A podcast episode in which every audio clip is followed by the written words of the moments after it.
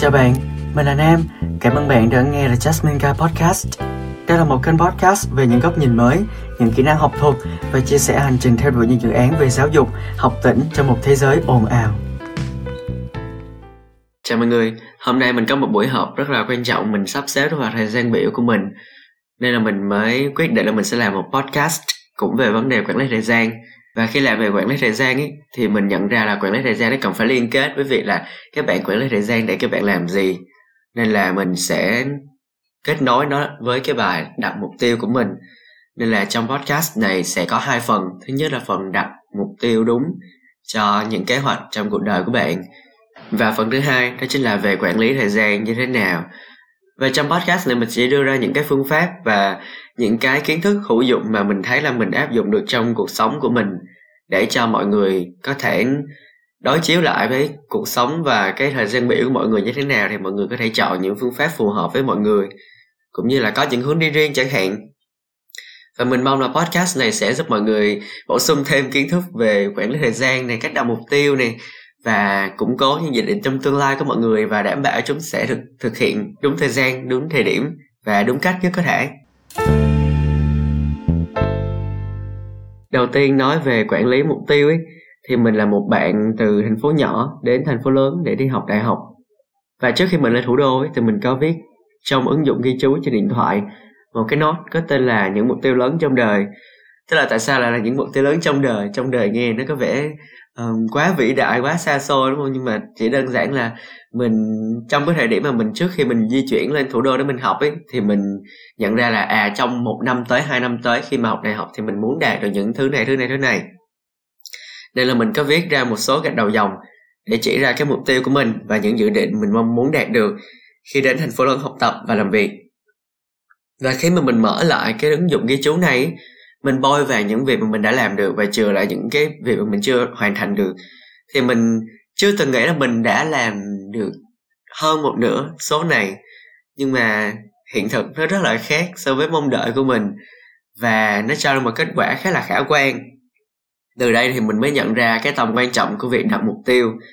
Tức là bản thân mình nghĩ là cái việc đặt mục tiêu ấy không phải là bạn luôn luôn phải có một cái kế hoạch chi tiết cho nó và ngày nào tháng nào sẽ đạt được mục tiêu nào. Chỉ đơn giản là bạn biết bạn muốn gì đã trong thời điểm hiện tại.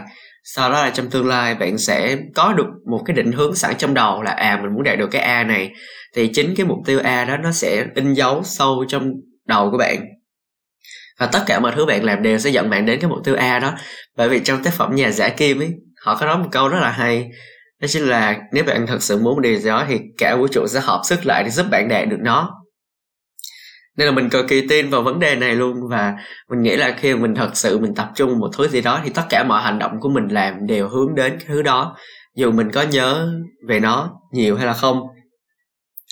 Thì mình một trong những mục tiêu lớn của mình ý, là mình làm blog với lại làm podcast. Thời đó thì mình chưa biết podcast thật sự là cái gì nhưng mình vẫn muốn làm nó. Và còn về blog ấy, thì từ cấp ba mình đã rất là thích viết rồi. Và cho đến bây giờ khi mà mình thành lập được kênh blog với lại podcast thì mình thật sự rất là vui.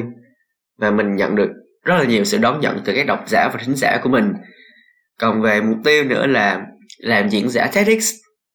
Thì hồi lớp mười với lại lớp mười một ấy, thì mình là học sinh chuyên Anh. Và mình hay được thầy dạy bộ môn tiếng Anh cho cả lớp mình xem những cái video, những cái bài nói TEDx rất là hay. Và mình rất là mê chương trình này và mình luôn nghĩ là TEDx là một cái gì đó rất là đặc biệt, một chương trình cực kỳ đặc biệt và được đầu tư rất lớn và mình sẽ còn rất lâu mới được đặt chân lên đây.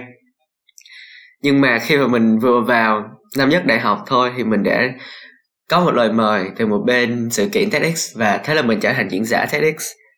Tức là mình không hề dự định trước là à mình sẽ vào làm diễn giả TEDx tại năm nhất đại học mà mình chỉ tập trung trau dồi kỹ năng nói tiếng Anh của mình chẳng hạn và kỹ năng viết soạn thảo ra ý tưởng của mình chẳng hạn.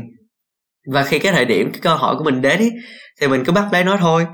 Đó, và mình nói về chủ đề kỹ năng lãnh đạo là leadership ý, thì video của mình được đăng tải trên kênh YouTube chính thức của TEDx và trang web chính thức của họ luôn. Ngoài ra thì trong năm nhất thì mình cũng lập ra được một tổ chức ở trường về học bổng và một tổ chức bên ngoài trường cũng về lĩnh vực này để có thể kết nối và giúp đỡ nhiều bạn hơn. Tại sao mình nói quá nhiều mình như vậy? Tại vì là mình muốn cho các bạn thấy là mình có một những mục tiêu như thế nào, mình đã đạt được nó như thế nào. Và mình cũng muốn chia sẻ với mọi người tầm quan trọng của việc đặt ra mục tiêu và cách đặt một mục tiêu đúng. Đầu tiên đối với mình quan trọng nhất vẫn là đặt ra mục tiêu phù hợp với môi trường phát triển của bản thân. Tức là môi trường phát triển đây không giới hạn là bạn sinh ra ở đâu và bạn đặt mục tiêu phù hợp với cái nơi bạn ở đó, mà nó không giới hạn bởi khoảng cách địa lý, mà nó chỉ liên quan đến cái khoảng cách về tư tưởng các bạn thôi. Các bạn muốn là ai, các bạn muốn uh, chạm đến đâu, chạm đến những tỉnh thành nào, là thậm chí là quốc tế luôn.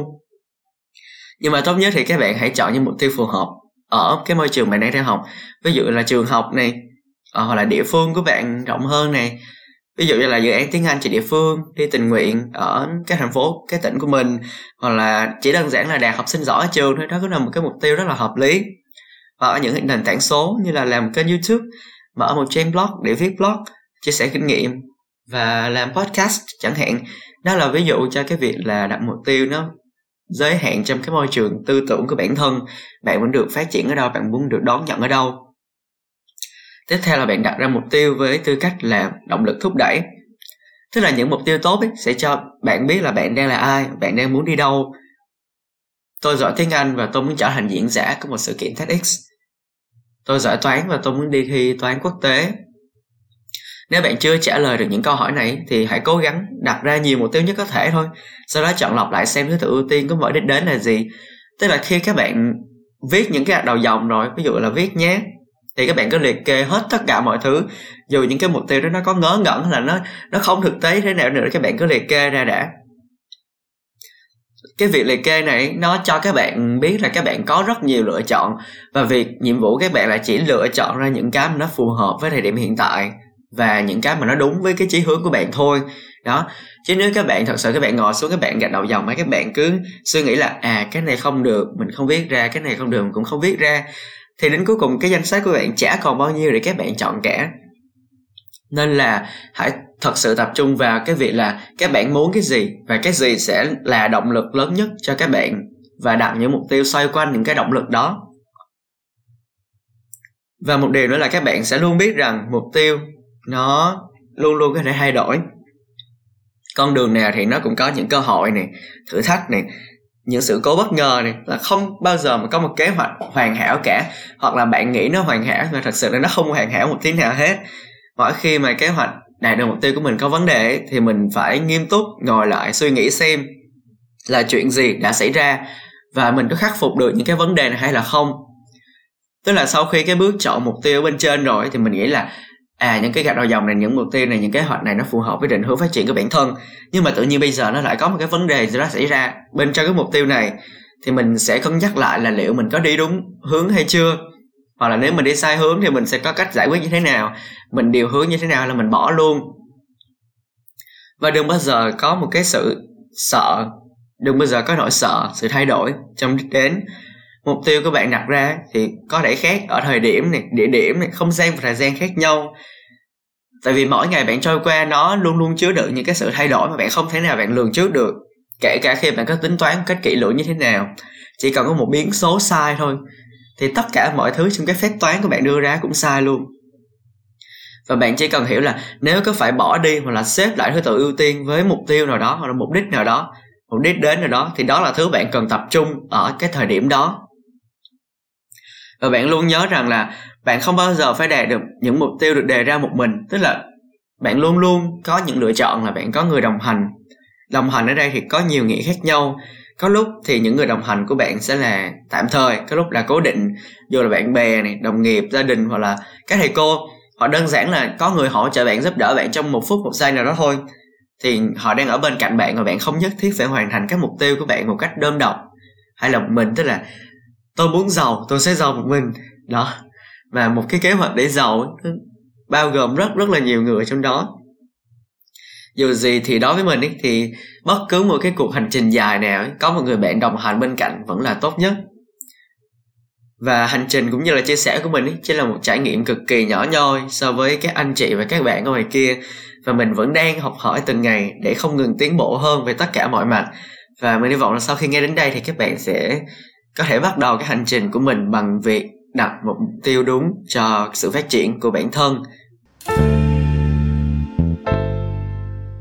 Về vấn đề thời gian thì mình cũng muốn chia sẻ một tí về thông tin nền ấy, là trong suốt những năm cấp ba thì mình vừa phải ôn bài trên lớp để cái điểm thật tốt này, vừa phải vận hành những hoạt động ngoại khóa, và cuối cùng mình cố gắng tốt nghiệp với mức điểm là hai mươi sáu phẩy sáu trên ba mươi điểm cho khối D của mình. Và ngoài việc học trên trường ấy, thì vào năm cuối cấp mình cũng phải chuẩn bị hồ sơ để apply học bổng, tức là mình vừa ôn thi tốt nghiệp và vừa chuẩn bị hồ sơ để apply những trường đại học quốc tế tại Việt Nam. Và ngay khi lên đại học ấy, thì cái guồng quay nhịp sống thì lại tiếp tục bắt đầu nữa. Và thực ra mình nghĩ là năm nhất đại học là một cơ hội để mình thử sức này, xem thực lực của mình đến đâu này, vừa tham gia hoạt động câu lạc bộ này, sáng lập dự án này, làm việc nhóm này, viết bài luận cá nhân này. Mình đã vượt qua năm nhất đại học với một mức điểm tất cả các môn trên mức merit, và trong đó có cả một môn là tám mươi trên một trăm. Và vừa rồi thì mình cũng được nhận cái giải thưởng merit của trường cho từng kỳ. Vậy thì các bạn thường hỏi mình ý, là mình sử dụng thời gian như thế nào, và các bạn khác họ cũng trình bày về cái tình huống của họ, là họ cũng học cùng trường với mình, cùng khóa, thậm chí là cùng lớp với mình, nhưng mà cái việc họ sử dụng thời gian nó rất là hạn chế. Nên là mình thật sự mình cũng ngồi xuống mình suy nghĩ nghiêm túc về cái vấn đề này. Thì khi mà mình làm cái Personal Development Plan, là kế hoạch phát triển cá nhân cho một môn học ở trường, trong đó có kỹ năng là quản lý thời gian, time management ấy, thì mình đã thật sự có một cái nhìn khoa học hơn về biện pháp sử dụng quỹ thời gian của mình. Và trước đó thì mình có thể chia sẻ rằng mình dành một tiếng làm bài này, hai tiếng làm dự án này, ví dụ tượng trưng như vậy. Nhưng sau khi mình quan sát kỹ lưỡng về cái thói quen sử dụng thời gian của mình ấy, thì mình nhận ra là mình đã vô tình áp dụng một số cái học thuyết về thời gian mình không hề hay biết. Thứ nhất là định luật Parkinson, Parkinson's Law, là một cái định luật cực kỳ nổi tiếng về quản lý thời gian luôn. Tức là cái định luật này nó nói là công việc sẽ tự động kéo dài bằng đúng thời gian và có thể hoàn thành nó. Mình nhận thấy rằng là khi mình đang có bài luận được giao và deadline trong tận một tháng, thì mình rất là chủ quan, mình bỏ qua nó hoàn toàn vì mình chỉ còn đúng một, một tháng. Và trong một tháng đó cứ khoảng năm sáu ngày mới xem lướt qua đề rồi tìm tài liệu một lần, sau đó bỏ quên. Thế là đến tuần cuối cùng mình lại dành hẳn trọn vẹn một ngày để làm bài luận. Và điều này có thể không tốt vì nó sẽ làm bạn chủ quan với thời gian này, kiểu nước đến chân mới nhảy. Thứ hai, nó sẽ hạn chế được số tài liệu mà bạn có thể tìm được, là số nguồn mà có thể đọc. Và cuối cùng quan trọng là ít thời gian hơn để sửa bài. Và vì mình đã có thói quen xấu này khi mình học khóa đại cương ấy, tại năm nhất, nên là điểm của mình lúc đó chỉ ở mức sáu mươi, sáu mươi ba, thậm chí có một môn chỉ có năm mươi chín điểm thôi. Tuy nhiên khi mình nhận ra cái vấn đề này và mình áp dụng một số giải pháp cho nó, thì điểm năm nhất của mình cả hai kỳ đều cao hơn hẳn. Và mình biết là có rất là nhiều bạn họ cũng đang bị trói buộc bởi cái định luật này, là họ rất là chủ quan, là mình còn x thời gian này và mình có thể làm bất kỳ thời điểm nào mình muốn. Nhưng mà các bạn không nhận ra là cái quỹ thời gian của mình đang cạn kiệt đi dần dần dần dần. Và một cái lý do rất là quan trọng dẫn đến vấn đề này là các bạn đưa ra quá nhiều lý do, thật sự rất là nhiều lý do để các bạn không làm một cái vấn đề mà đáng lẽ ra các bạn phải làm. Và nếu mà các bạn từng làm việc với mình ấy, thì mình luôn có một cái câu nói là no reason, tức là mình không chấp nhận bất kỳ một cái lý do nào cả, chỉ có việc là bạn hoàn thành công việc hoặc là bạn không hoàn thành công việc thôi. Chứ không ai rảnh để dừng lại và nghe cái lý do giải thích của bạn cho cái vấn đề là bạn không hoàn thành được công việc được giao cả, đúng không? Nên là mình nghĩ là mình nghiêm khắc với những bạn mà làm việc chung với mình, thì các bạn cũng tự nghiêm khắc với chính bản thân mình về vấn đề này. Không đưa ra lý do nữa, khi mà được giao một công việc gì đó thì cứ làm luôn. Và không bao giờ chừa thời gian để mình à, mình thông thả, mình deadline còn tận một tuần cơ mà bây giờ làm làm gì, đúng không? Đó, đó là một thói quen cực kỳ xấu. Và có một số biện pháp mà mình khuyên các bạn nên tham khảo này. Thứ nhất là không đặt ra lý do chính bản thân mình. Lý do là để thuyết phục, là để bạn thuyết phục chính bản thân bạn là bạn không nên làm cái việc này ở cái thời điểm này, trong khi bạn rất là nên làm. Nên là đừng bao giờ đặt lý do ra cả. Và các bạn có thể tự xét lịch cho bản thân này, dùng Google Calendar, Notion, các ứng dụng to-do list. Và nếu được thì hãy dùng sổ tay và viết tay. Mình không biết tại sao, có thể là do khi mình học những năm phổ thông ấy, thì mình toàn viết tay ấy, và viết tay xong rồi học bài ấy. Nên là cái việc viết tay nó có cái tầm quan trọng rất là nhiều đến việc mình có nhớ cái việc này hay là không. Và mình cũng thử so sánh cái mức độ công việc khi mình viết tay, mình viết máy, thì viết tay luôn luôn cho cái hiệu quả cao hơn đối với bản thân mình. Nên là các bạn cũng có thể thử nốt những cái việc mà mình cần làm ra tay. Thứ hai là các bạn thưởng cho bản thân mình này. Mình hay tự mua những phần quà riêng cho bản thân và những món mà mình thật sự thích khi mình hoàn thành deadline sớm hơn hạn hoặc là đúng hạn. Và nó sẽ cho mình một cái gọi là động lực ngắn hạn, short term motivation, tức là mình vui trong cái khoảnh khắc này, mình biết là mình vui là được.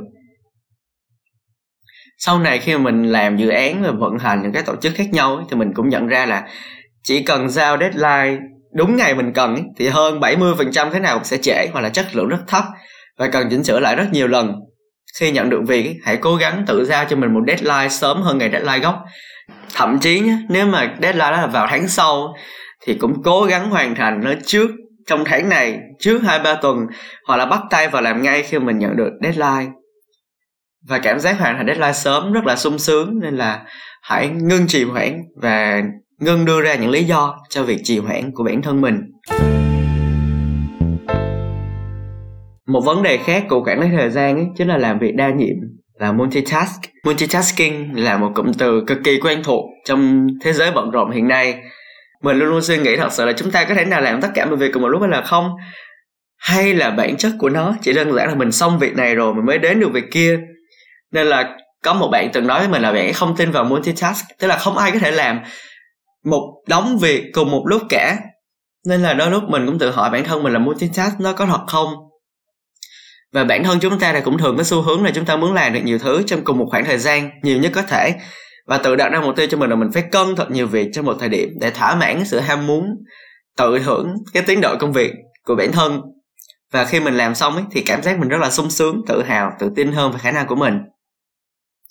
Và như mình cũng có chia sẻ ở trên ấy, thì mình làm rất nhiều thứ trong cuộc sống hiện tại, mình điều hành nhiều hoạt động lớn nhỏ cùng một lúc và nó luôn mang lại hiệu quả trên bản thân mình. Và mình cũng nghĩ là mình rất giỏi multitask, nhưng mà mình cũng tự hỏi bản thân, tự đặt vấn đề ra là bản chất của cái việc đó là gì. Và mãi cho đến bây giờ thì mình nhận ra là mình hoàn thành được nhiều thứ trong một ngày là do mình chuyên tâm vào một thứ ở một thời điểm nhất định trong ngày. Ví dụ là hôm nay mình có một số đầu việc chính này, như là viết bài blog cho The Jasmine Guy, sau đó ghi âm podcast, check up cái công việc tại startup của mình, đọc một chương sách. Khi mình viết blog, mình sẽ gác những thứ khác sang một bên để dành sự tập trung của mình cho cái sự viết lách này và ghi âm podcast. Và thực chất một phần là do mình không thể nào tay vừa gõ phím viết blog mà mình vừa di chuột mình kiểm tra công việc các website hoặc là các nền tảng khác nhau, đúng không? Khi mình xong việc viết rồi thì mình mới chuyển sang một công việc khác để làm. Tương tự như vậy thì với cái đầu việc còn lại, nó luôn có một trình tự, xong việc A đến B, sau đó qua C, qua D, và thậm chí là A, B, C, D, sau đó quay lại là C, B, xong rồi D, A chẳng hạn. Tức là mình chẳng thể nào có thể nhìn và làm cả việc A, B, C cùng lúc cả.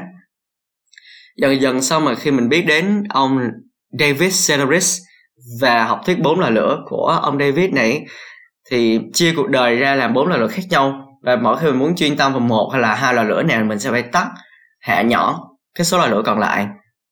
Mỗi lò lửa sẽ tượng trưng cho những mảng rất quan trọng trong cuộc sống, như là công việc, gia đình, bạn bè, sức khỏe. Cuộc sống ấy là rất là nhiều những lựa chọn khác nhau và những sự trao đổi qua lại lẫn nhau giữa những lựa chọn đó.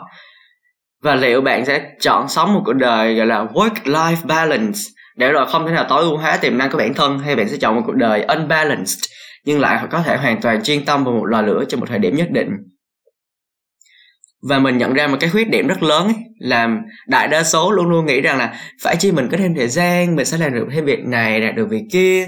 Nhưng mà cái vấn đề ở đây không phải là việc chúng ta nên có thêm thời gian, mà vấn đề thật sự nằm ở chỗ là chúng ta phải tối ưu hóa tiềm năng công việc của mình trong cái quỹ thời gian đang có sẵn. Tại vì nếu mà mình có một cái quỹ thời gian nhất định cho một cái deadline nào đó, một cái công việc, một cái nhiệm vụ nào đó, thì mình đâu thể nào mình xin thêm deadline được, đúng không? Và nếu xin thêm deadline là lại phải bịa ra một cái lý do nào đó, đó là một việc không nên khi mà các bạn làm việc nghiêm túc và chuyên nghiệp. Nên là cái vấn đề là các bạn phải tối ưu hóa cái quỹ thời gian của mình, và hãy suy nghĩ là mình không thể thay đổi được cái quỹ thời gian này thì hãy thay đổi chính mình. Và điều này đẩy chúng ta đến với cái luồng suy nghĩ tích cực hơn, tức là tối ưu hóa thời gian đang có thay vì sự tiêu cực, tức là có khoảng thời gian giới hạn. Học thuyết bốn lò lửa có thể định hướng quỹ thời gian của bạn theo từng thời vụ thích hợp. Ví dụ là khi còn trẻ thì bạn thường sẽ lo cho công việc và tài chính, thậm chí là bạn bè nhiều hơn. Nhưng khi lớn tuổi thì bạn sẽ chuyển sang bật lò lửa gia đình và sức khỏe. Quan trọng không phải là lúc nào chúng ta cũng sẽ phải tắt rồi bật lò lửa của mình mọi lúc mọi nơi, mà là những thời điểm thích hợp cho những công việc tương ứng. Và cuối cùng ấy, học thuyết bốn lò lửa hay là multitask, làm việc đa nhiệm, thì hai đứa đều chỉ ra một điều: không ai thích bị giới hạn ở bất kỳ điều kiện nào, đặc biệt là ở quỹ thời gian. Nhưng chúng ta rồi sẽ nhận ra số thời gian chúng ta đang sở hữu là có giới hạn, năng lượng của chúng ta cũng có giới hạn của nó, và mọi sự lựa chọn đều có cái giá của nó. Vì vậy thì các bạn hãy luôn đặt ra một cái mối quan tâm rất lớn khi các bạn làm việc ấy, là các bạn sẽ chọn lò lửa nào để bật cao nhất và các bạn sẽ tắt đi lò lửa nào. Ví dụ khi làm việc tắt đi những cái lò lửa mà nó liên quan đến việc đi chơi, tắt mạng xã hội để tập trung vào công việc của mình, khi hoàn thành xong mới bật những cái đó lên lại, cũng không tổn thất gì hết, đúng không? Kết luận lại trong podcast của ngày hôm nay thì mình muốn các bạn có thể đặt mục tiêu đúng cho bản thân với thời điểm mà các bạn nghĩ là sẽ phù hợp với các quyết định, các kế hoạch của mình trong tương lai. Và hãy nói không với những lý do mà làm kìm hãm sự phát triển của bạn, và đừng bao giờ cho phép bản thân mình có một cái lý do để trì hoãn làm một cái việc gì đó thật sự cần thiết cho bản thân. Và cũng phải hiểu một điều rằng là những việc các bạn làm không chỉ ảnh hưởng đến bản thân các bạn mà còn ảnh hưởng đến người khác nữa. Nên là mỗi khi làm một cái việc gì chung ấy, thì hãy chú ý đến mục tiêu, định hướng của cả nhóm, cũng như là cách quản lý thời gian khi mà được phân công công việc hợp lý của mình ấy, như thế nào để có thể làm việc với nhau là, là hiệu quả và đi đến một mục tiêu gọi là tốt nhất. Cảm ơn bạn đã dành thời gian chú ý lắng nghe đến podcast này. Chúc bạn sẽ luôn hạnh phúc với các quyết định của mình trong tương lai. At the end of the tunnel, one will see himself standing there. The Jasmine Guy.